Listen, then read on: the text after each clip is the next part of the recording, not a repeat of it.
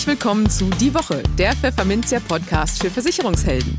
Mein Name ist Karen Schmidt. Und ich bin Lorenz Klein. Hallo. Jede Woche gibt's hier von der Chefredaktion Was auf die Ohren. Hier kommen die wichtigsten Themen der Woche, die unsere Branche und uns bewegt haben.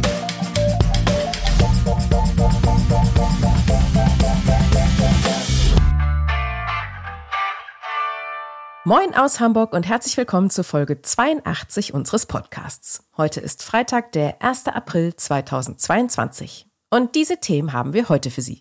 Wir sprachen mit Rainer Demski, Geschäftsführer der Münchner Mediengesellschaft New Finance, über die gerade gestartete bundesweite Initiative Sternfahrer, die Menschen in der Ukraine und denjenigen auf der Flucht helfen soll. In den News der Woche revidiert der Branchenverband GDV seine Prognose für die Beitragseinnahmen wegen des Ukraine-Kriegs nach unten. FDP-Mann Johannes Vogel dementiert Berichte um ein vorläufiges Aus für die Aktienrente. Der Bundesrechnungshof warnt vor einer Beitragsgarantie bei der Rente und Bundesarbeitsminister Hubertus Heil will Erwerbsminderungsrentner besser stellen.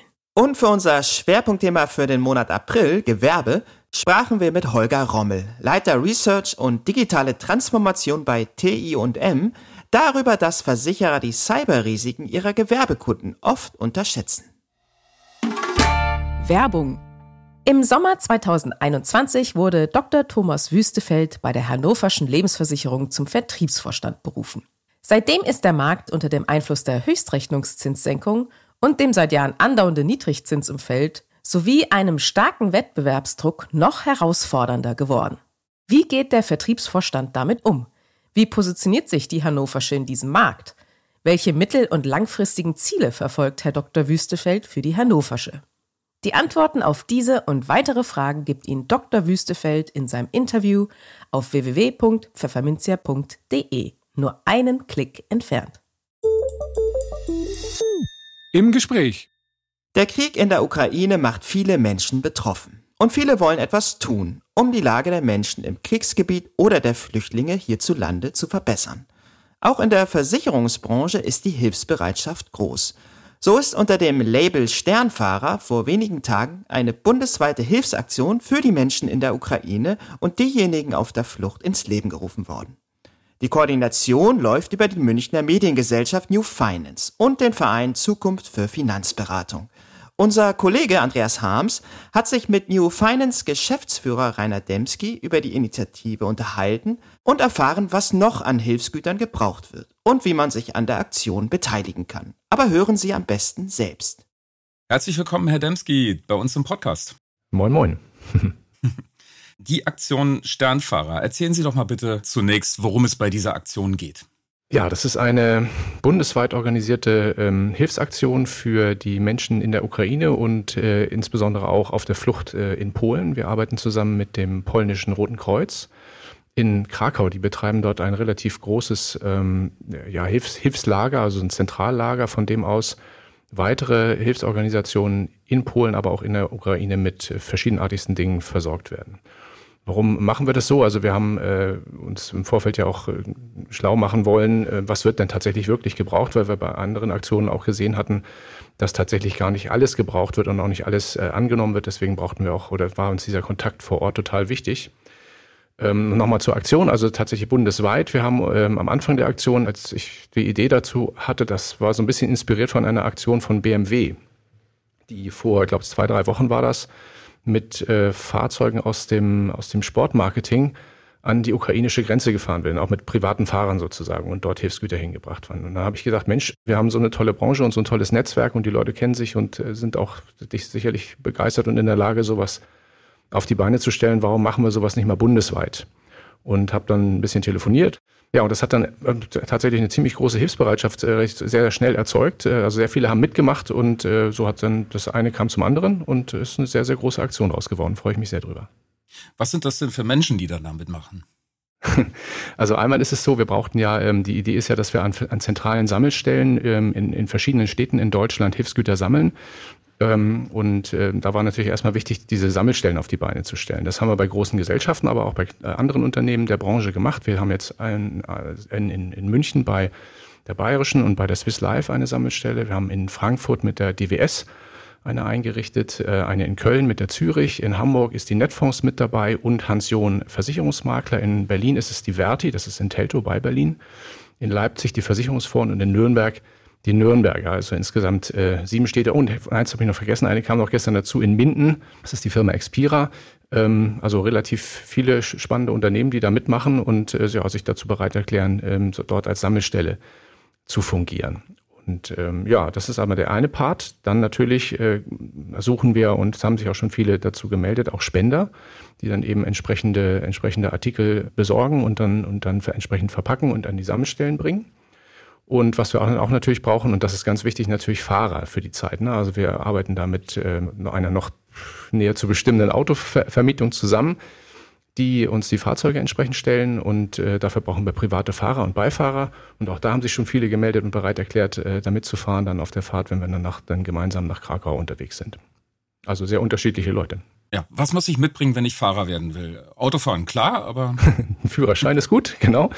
Und äh, muss aber, glaube ich, kann, also es kann der ganz normale Führerschein sein, weil wir werden äh, sehr wahrscheinlich mit äh, ganz normalen Sprintern fahren. Wir hatten erst gedacht, dass wir so siebeneinhalb Tonner nutzen werden. Das werden wir aber nicht machen, weil das nicht bei jedem Führerschein möglich ist. Also und das äh, würde die Sache limitieren und deswegen fahren wir halt mit großen Sprintern.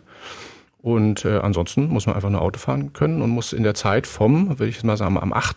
April wollen wir an den Sammelstellen die Hilfsgüter abholen, würden dann in einer Sternfahrt, deswegen äh, auch der Name, also eine Sternfahrt nach Berlin ähm, die Artikel bringen und äh, von dort aus dann am 11.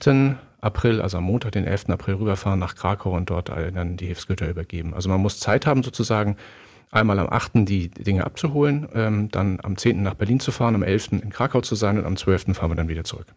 Jetzt, wenn man geografisch nicht ganz so bewandert ist, wie lange fährt man denn von Berlin nach Krakau? Sind 600 Kilometer, also ich schätze mal, dass man so, so acht Stunden ungefähr braucht. Wir werden ziemlich früh morgens losfahren, damit wir dann so am Nachmittag 15, 16 Uhr vor Ort sind die Frage tatsächlich zu den Autofahrern. Ähm, werden die Autos gestellt?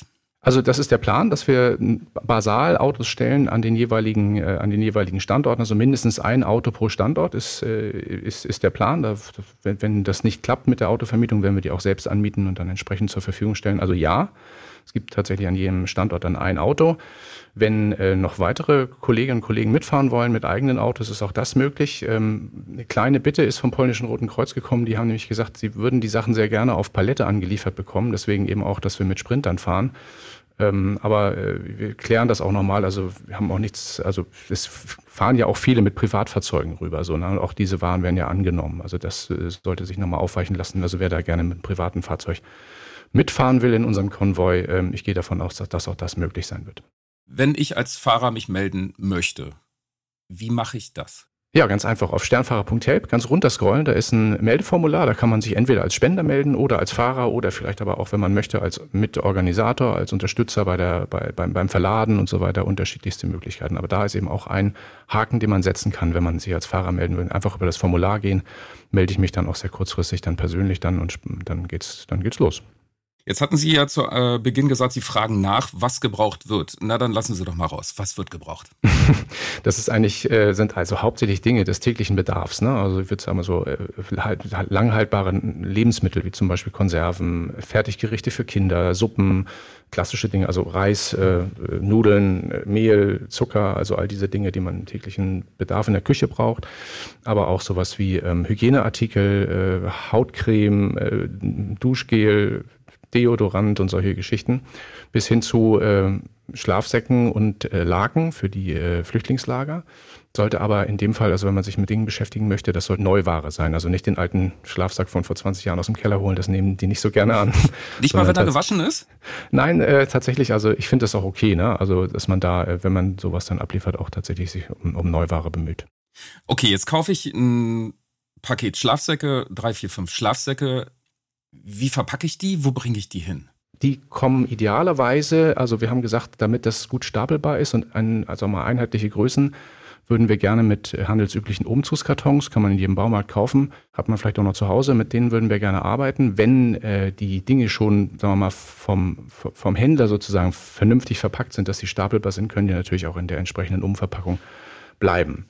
So, und die bringt man dann einfach zu einer der Sammelstellen, die wir auf unserer Aktionspage, die findet man im Internet unter sternfahrer.help, also sternfahrer.help. Dort sind äh, unsere Sammelstellen aufgelistet mit äh, Wegbeschreibungen und entsprechenden Adressen und Öffnungszeiten und so weiter. Einfach dorthin bringen, abgeben und alles gut. Was ist, wenn ich, äh, wenn meine Jungs aus ihren Hosen rausgewachsen sind und ich habe hier noch ein bisschen Kinderkleidung und ein paar Kuscheltiere liegen?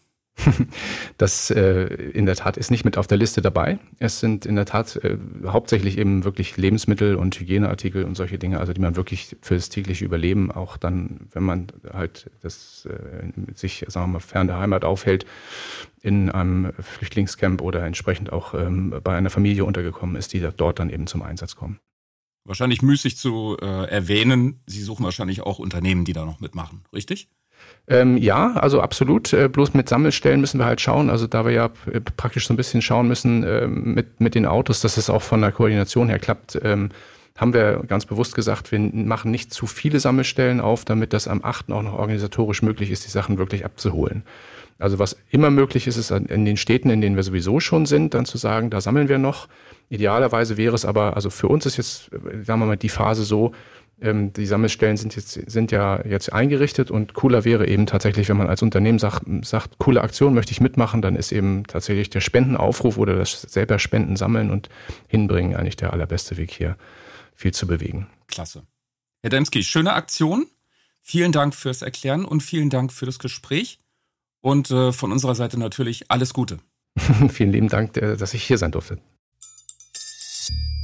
In eigener Sache.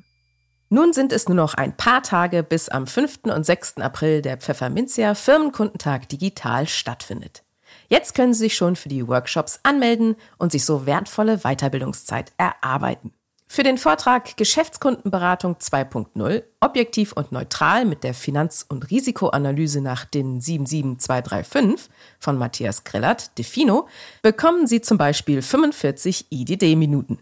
Ebenso für den Vortrag von Online-Marketing-Experte Michael W. Krüger mit der richtigen Zielgruppe und einer simplen Strategie Gewerbekunden auf LinkedIn gewinnen. Oder auch für den Workshop mit Thorsten Krüger, HDI, und Johannes Vakalis, Perseus, warum die Cyberpolice die neue Haftpflichtversicherung wird.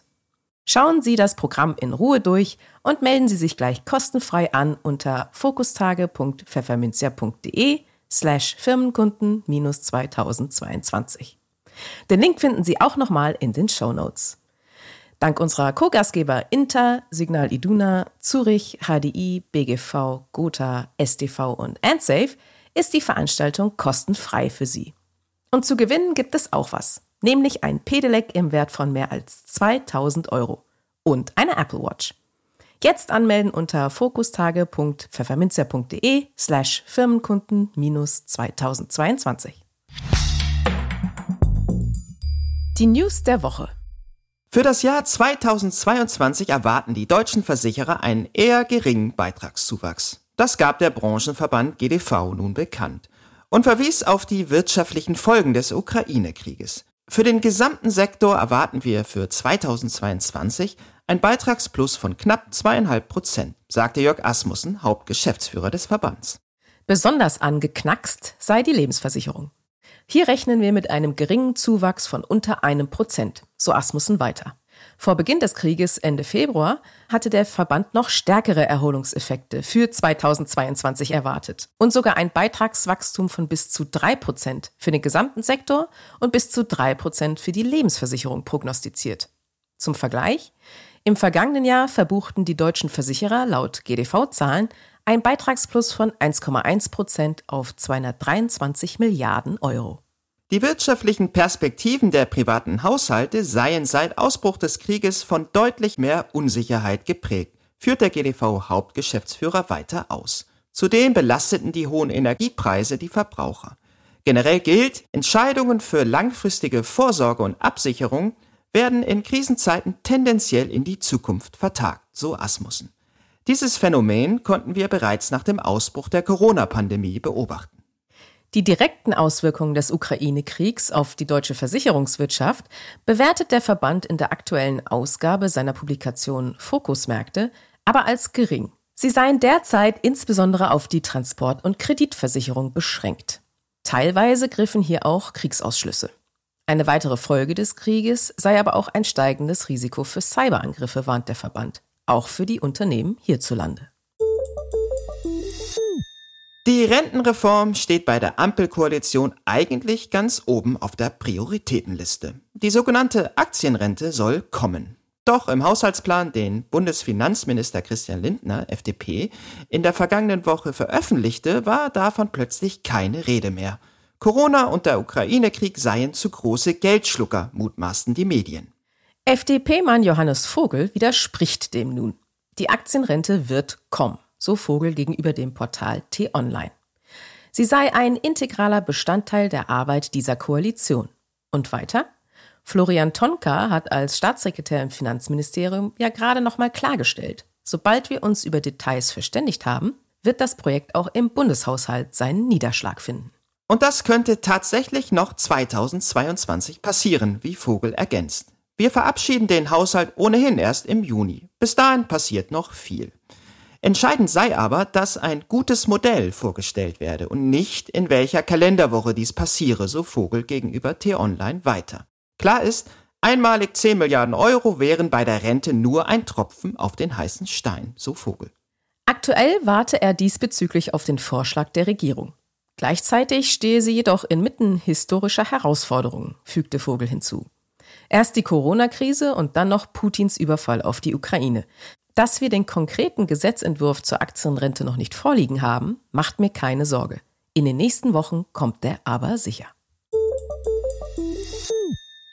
Der Bundesrechnungshof geht mit der sogenannten Beitragsgarantie bei der gesetzlichen Rentenversicherung hart ins Gericht. Dadurch entstehe ein großes finanzielles Risiko für den Bund in unbekannter Höhe, heißt es von den Rechnungsprüfern. Hintergrund ist das Versprechen der Regierung, dass die Rentenbeiträge bis 2025 nicht über 20 Prozent des Bruttogehalts steigen sollen. Damit können die Einnahmen nur noch wachsen, wenn die Zahl der Arbeitnehmer oder deren Gehalt zunimmt. Eventuelle Einnahmelücken muss dann der Bund füllen. Die entstehen zwangsläufig, wenn die Zahl der Rentner oder deren Renten steigen. Auch bei diesem Gedanken wird den Rechnungsprüfern offenbar mulmig, denn so heißt es weiter, es besteht die Gefahr, dass der Bund wegen der Zahlungsverpflichtungen an die gesetzliche Rentenversicherung übermäßig belastet wird. Die Warnung deckt sich mit einer aktuellen Studie des Instituts für Finanz- und Aktuarwissenschaften. Darin beurteilten die Autoren solche Versprechen wie die Beitragsgarantie, aber auch das Mindestrentenniveau als kontraproduktiv. Wenn man die gesetzliche Rente sichern und solide finanzieren wolle, müsse man an allen Stellschrauben zugleich drehen, lautete ein Fazit. Bundesarbeitsminister Hubertus Heil, SPD, will die finanzielle Situation der Bezieher von Erwerbsminderungsrenten hierzulande verbessern. Laut einem Gesetzentwurf soll es ab 1. Juli 2024 Zuschläge von bis zu 7,5 Prozent geben. Das würde jährlich 2,6 Milliarden Euro kosten. Bis 2025 würden sich die Mehrausgaben der gesetzlichen Rentenversicherung damit auf rund 4 Milliarden Euro summieren. Das berichtet der Spiegel auf Basis eines entsprechenden Gesetzentwurfs, der dem Magazin vorliegt. Danach sollen die Zuschläge gestaffelt ausgezahlt werden. Wer vor Juli 2014 schon Erwerbsminderungsrente bezogen hat, soll 7,5 Prozent mehr erhalten. Für Menschen, die zwischen Juli 2014 bis Dezember 2018 erwerbsunfähig geworden sind, sollen es 4,5 Prozent mehr sein. Das Ministerium geht von etwa drei Millionen Menschen aus, denen die Zuschläge zustehen. Schon in der Vergangenheit gab es Reformen bei der Erwerbsminderungsrente. Allerdings galten diese nur für Neurentner. Nun sollen also auch Bestandsrentner besser gestellt werden. Dass es pauschale Zuschläge geben soll, liegt dabei schlicht an der Machbarkeit für die Verwaltung. Die Rentenversicherung soll es möglichst einfach haben, diese neue Regelung umzusetzen. Das Schwerpunktthema. Viele alte Cyberversicherungspolicen decken pauschal ganze Werkhallen oder große Maschinen ab, ohne dabei aktuelle Risiken durch Cyberangriffe oder digitale Fehlfunktionen zu berücksichtigen. Das ist das Fazit der aktuellen Trendstudie Versicherungen 2022, die das Digitalisierungsunternehmen TI&M zusammen mit dem Versicherungsforen Leipzig erarbeitet hat. Warum das ein großes Problem für die Versicherer ist, wie diese nun reagieren sollten und wie es angesichts des Ukraine-Kriegs allgemein um Cyberrisiken bestellt ist, besprachen wir mit Holger Rommel, Leiter Research und digitale Transformation bei TI&M. Hallo Herr Rommel und ganz herzlich willkommen bei uns im Podcast. Hallo Frau Schmidt. Ja, Sie haben vor ein paar Tagen in der TI&M Trendstudie Versicherung 2022 festgestellt, dass es in der Gewerbeversicherung ein Problem mit sogenannten Silent Cyber Gefahren gibt. Das klingt äh, spannend. Was ist das denn genau? Was verbirgt sich hinter diesem Begriff? Ja, also in der Trendstudie haben wir äh, generell cyberphysikalische äh, Systeme untersucht. Das sind quasi Maschinen, die Softwarekomponenten haben und dann autonom agieren können. Und ähm, die, äh, diese Maschinen, aber auch andere Systeme, die quasi autonom agieren können, also quasi reine Softwaren, die können äh, Cybergefahren mit sich bringen. Das ist ja bekannt. Da gibt es ja auch Cyberversicherungen äh, für, mit denen man sich quasi absichern kann durch, äh, gegen diese Risiken. Ähm, aber jetzt ist jetzt so, dass äh, viele Versicherungsprodukte quasi kalkuliert und designt worden sind, bevor man äh, überhaupt Cyber-Risiken ähm, hatte. Und es kann jetzt einfach sein, dass eine Versicherung so ein Cyber-Risiko deckt, obwohl das gar nicht beabsichtigt worden ist vom Versicherer.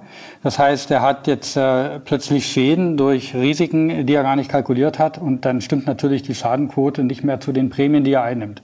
Und äh, dieses quasi ungewollte oder auch äh, ungesehene Mitversichern von Cybergefahren, äh, das nennt man eben Silent Cyber, weil das in vielen Versicherungen einfach enthalten ist. Gerade im Gewerbebereich sieht man das noch relativ häufig. Okay, das ist natürlich nicht eine besonders gute Ausgangslage für die Versicherer. Was raten Sie den Anbietern denn vor diesem Hintergrund? Ja, also die, die Versicherer selber müssen natürlich einfach schauen, in welchen äh, Produkten sie sowas drin haben. Also wenn sie jetzt so nach Beispielen suchen für solche Silent Cyber Probleme sind, äh, wenn sie jetzt zum Beispiel Maschinenausfälle haben, weil eine Maschine von außen gehackt wurde. Also das ging jetzt, das ist jetzt kein, kein Gewerbeproblem, sondern mehr ein staatliches. Vor ein paar Jahren gab es ja mal so einen großen Cyberangriff auf iranische äh, Atom, äh, also Urananreicherungsanlagen, wo die halt einfach eine Schadsoftware diese Turbinen äh, die, die Zentrifugen so weit hochgedreht hat, die man da braucht, dass die quasi kaputt gegangen sind, ohne dass man das bemerkt hat. Und wenn Sie jetzt jemanden haben, der äh, eine Firma angreift, kann das natürlich auch einfach sein, dass dadurch ein Schaden entsteht.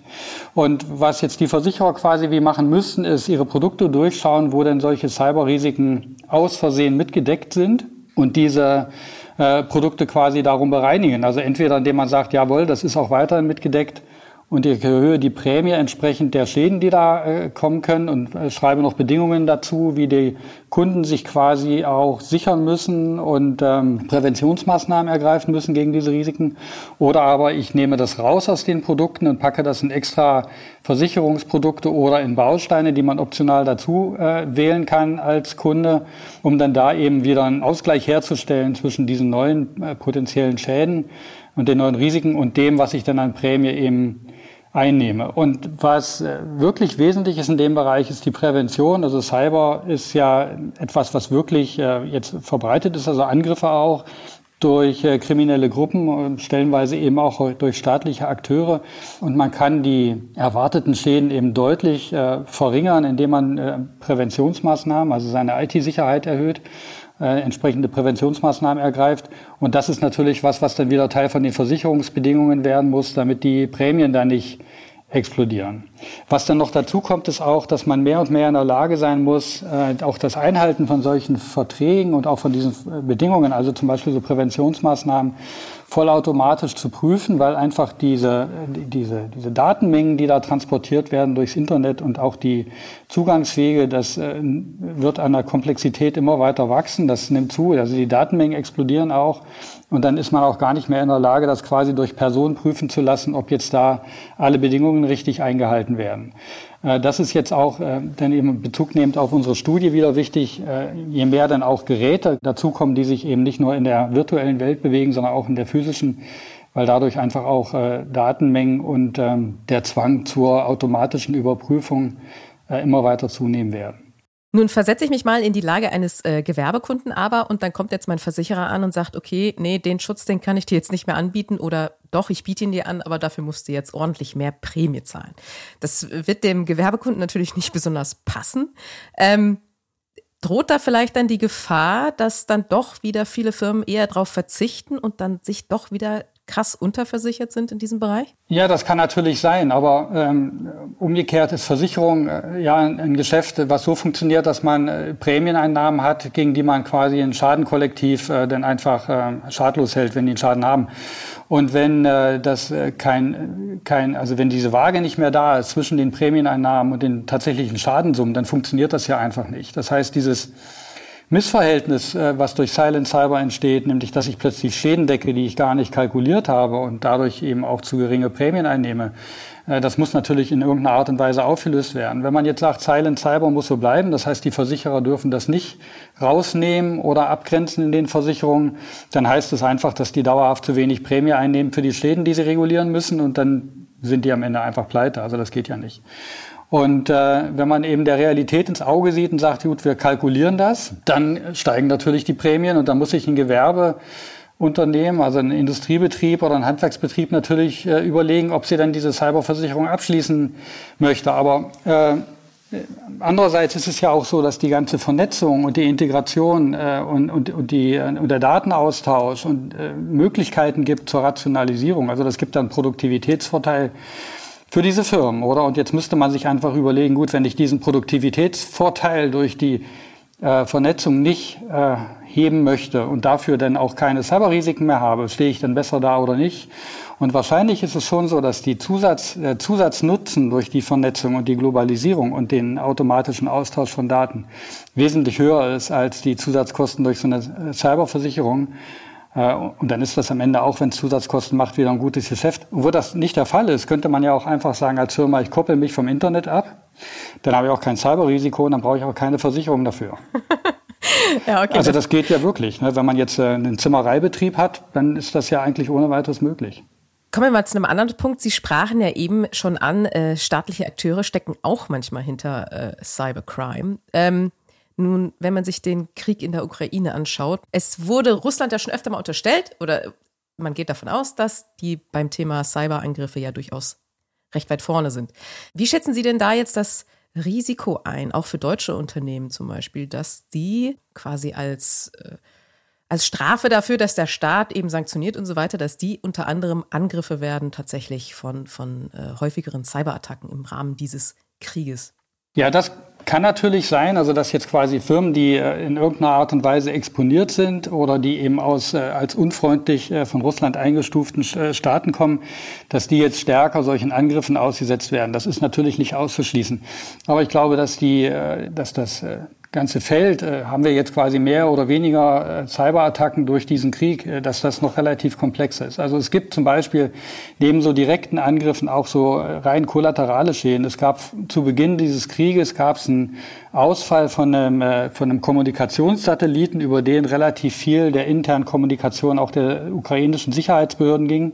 Und durch diesen Ausfall, also der ist quasi einem Cyberangriff zum Opfer gefallen, also die äh, Teile von der Satellitensoftware und Teile von den Modems auf der Erde, die dann diese Signale empfangen und hochsenden. Und dadurch sind aber kollateral zum Beispiel in Deutschland die ganzen Kommunikationsmodems für eine Reihe Windparks ausgefallen. Die waren dann einfach nicht mehr erreichbar. Und das ist jetzt nicht die Intention äh, dieses Angriffs gewesen, aber solche Kollateralschäden können natürlich schnell mal auftreten, weil eben so ein Kommunikationssatellit nicht unbedingt rein militärisch oder staatlich genutzt wird, sondern eben äh, staatliche und private Aufgaben übernimmt. Und dann wird natürlich der Angreifer das nicht unbedingt differenzieren. Ähm, das andere ist, was Sie sagten, eben einfach, dass Firmen direkt angegriffen werden, weil sie entweder involviert sind in äh, irgendwelche Aktionen, also Waffen liefern oder Unterstützung liefern oder oder oder einfach, weil sich auch sonst die, äh, ne, also die angreifende Partei irgendeinen Vorteil davon verspricht. Es ist aber auch so, dass ähm, das gut äh, gibt ja noch mehr Akteure auf der Welt, die Cybercrime machen, sind ja nicht alle Hackergruppen quasi aus Russland. Und das, äh, das wird wahrscheinlich sich gar nicht groß ändern. Also die, man, man kann sich auch fragen, quasi, ob vielleicht die Cyberangriffe jetzt ein bisschen abnehmen, weil ganz viele Hackergruppen jetzt Russland angreifen und die dann keine Zeit mehr haben dafür, sich um die normale, um die normalen Angriffe zu kümmern. Ähm, aber was ich glaube, im Wesentlichen sind Cyberkriminelle Kriminelle und die wollen Geld verdienen, also auf unredliche Art, aber trotzdem sind die aufs Geld aus. Und ich denke mal, so Ransomware-Attacken und äh, Datenverschlüsselung und das, was also gerade auch im Gewerbebereich viel so äh, Cybercrime ist, das wird wahrscheinlich sich nicht wahnsinnig groß verändern durch durch den, durch den Krieg. Also was man äh, sieht zum Beispiel, was sicherlich durch den Krieg bedingt ist, was man jetzt sieht, sind so im Bereich, also das ist dann nicht mehr fürs Gewerbe relevant, sondern mehr für Privatpersonen, sind so Social Engineering Angriffe durch äh, durch gefakte Spendenseiten, wo man also auf, zu Spenden aufgerufen wird und das Geld landet dann in irgendwelchen dubiosen Kanälen. Aber insgesamt, glaube ich, ist das noch ein relativ äh, kompliziertes Feld auch. Mhm. Also insgesamt eigentlich auch wieder nur der Appell, sich auch eine Cyberversicherung zuzulegen, um sich da vor den finanziellen Folgen zu schützen und eben auch in den Genuss dieser äh, Präventionsmaßnahmen und dann eben auch in eine Unterstützung zu kommen. Trotzdem sind ja viele Firmen noch nicht wirklich äh, gegen Cybergefahren versichert. Sie sagen zwar, ja, okay, da gibt es ein Risiko, aber der, der Schritt dahin, dann doch diese Police abzuschließen, der kommt oft noch nicht. Woran liegt das denn und, und wie könnten Vermittler und auch Versicherer hier versuchen, gegenzusteuern? Ja, wenn Sie fragen, woran das liegt, ich glaube, ein Problem ist einfach, dass man das nicht sieht. Oder das ist ähm, ja eine Bedrohung, die, äh, die man nicht unbedingt wahrnimmt. Äh, man ist natürlich irgendwie im Internet, aber das Internet steht halt bei einem zu Hause oder in der Firma nicht. Das ist der Rechner, der da äh, irgendwo ist. Und dass das Ding äh, am Ende im Internet hängt, das nimmt man ja nicht äh, unmittelbar wahr, weil der, der Bildschirm, die Tastatur, die hat man auf dem Schreibtisch. Und das ist was, was für, für, für Menschen nicht gut greifbar ist, äh, wie diese Bedrohung tatsächlich aussieht und wie groß die ist, weil man die halt nicht sehen kann. Also wenn Sie jetzt wissen, Sie haben da ein Haus vor sich und das kann abbrennen, dann können Sie sich vorstellen, was das Haus kostet und was das für einen Schaden macht. Aber das ist bei Cyber ist noch relativ schwierig. Und dadurch gerät dieses Risiko relativ schnell in, Versich in, in Vergessenheit. Also ich habe das selbst mal bei einer Versicherung erlebt. Also das muss man sich vorstellen. Ich war bei einer Versicherung auf einem Termin mit einem der Vorstände und plötzlich kommt der IT-Leiter rein und sagt, ich wollte nur schnell Bescheid sagen, unsere Festplatten werden gerade alle verschlüsselt. Also die waren selber gar nicht abgesichert. Und oh. äh, das, äh, gut, das ist jetzt irgendwie fünf Jahre her, aber trotzdem. Äh, und ähm, das ist eben einfach das, das Problem mit der Wahrnehmung. Äh, was ich glaube, was viel, viel wichtiger ist, äh, als eine Cyberversicherung abzuschließen, ist eben, dass man sich um diese Prävention kümmert. Also, dass man wirklich Sicherheitsmaßnahmen ergreift, dass man äh, die Kanäle, die man nicht braucht, zu hat, dass man die ganze Security wirklich im Griff hat. Das ist viel wichtiger, weil wenn alle Leute eine Cyberversicherung abschließen, aber keiner macht Prävention, dann kann sich niemand äh, das leisten, diese Schäden zu bezahlen, die da entstehen. Und wenn alle Prävention machen und ab und zu fällt mal einer auf eine neue Bedrohung rein, ist das, sage ich mal, gesamtwirtschaftliche Problem wahrscheinlich viel kleiner.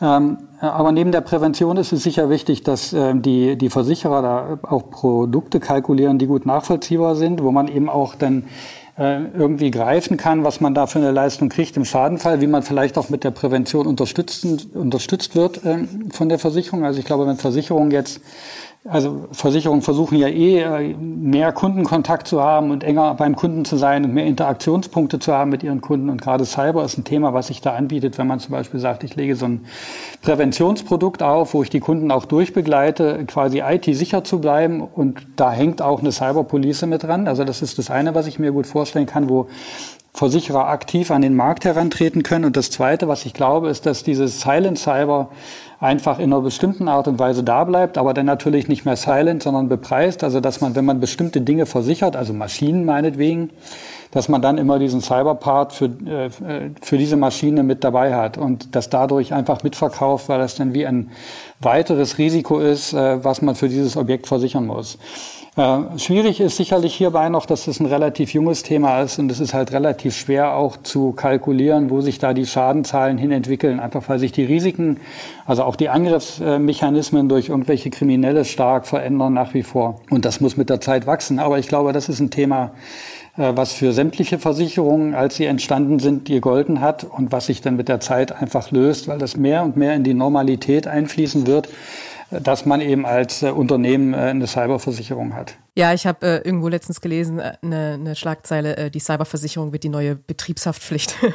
Das würde ja, das wird wahrscheinlich dann in zehn Jahren ja, genau. wahrscheinlich so sein. Genau. Also wenn Sie eine Betriebsausfallversicherung haben, dann ist das bestimmt irgendwann einfach standardmäßig drin, weil das ohne gar nicht geht. Dann äh, vielen Dank für dieses Gespräch, lieber Herr Rommel. Und ähm, ja, danke, dass Sie dabei waren. Danke Ihnen auch. So, das war es mit dieser Podcast-Folge. Und an dieser Stelle wollen wir ein ganz großes Danke sagen.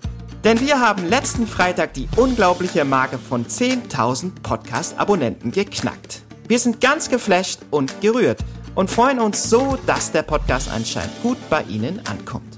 Denn auch für uns ist die Podcast-Produktion immer ein Highlight der Woche. Was zu einem nicht unwesentlichen Teil auch an den großartigen Soundspezies des Hamburger Tonstudios German Wahnsinn liegt, die jede Woche für die astreine Klangqualität und die sauberen Schnitte sorgen. Auch an euch ganz, ganz herzlichen Dank, ihr Lieben. Wir podcasten also fleißig weiter und hören uns am kommenden Freitag wieder. Bis dahin gilt, bleiben Sie optimistisch, genießen Sie das Wochenende und kommen Sie gut in die neue Woche.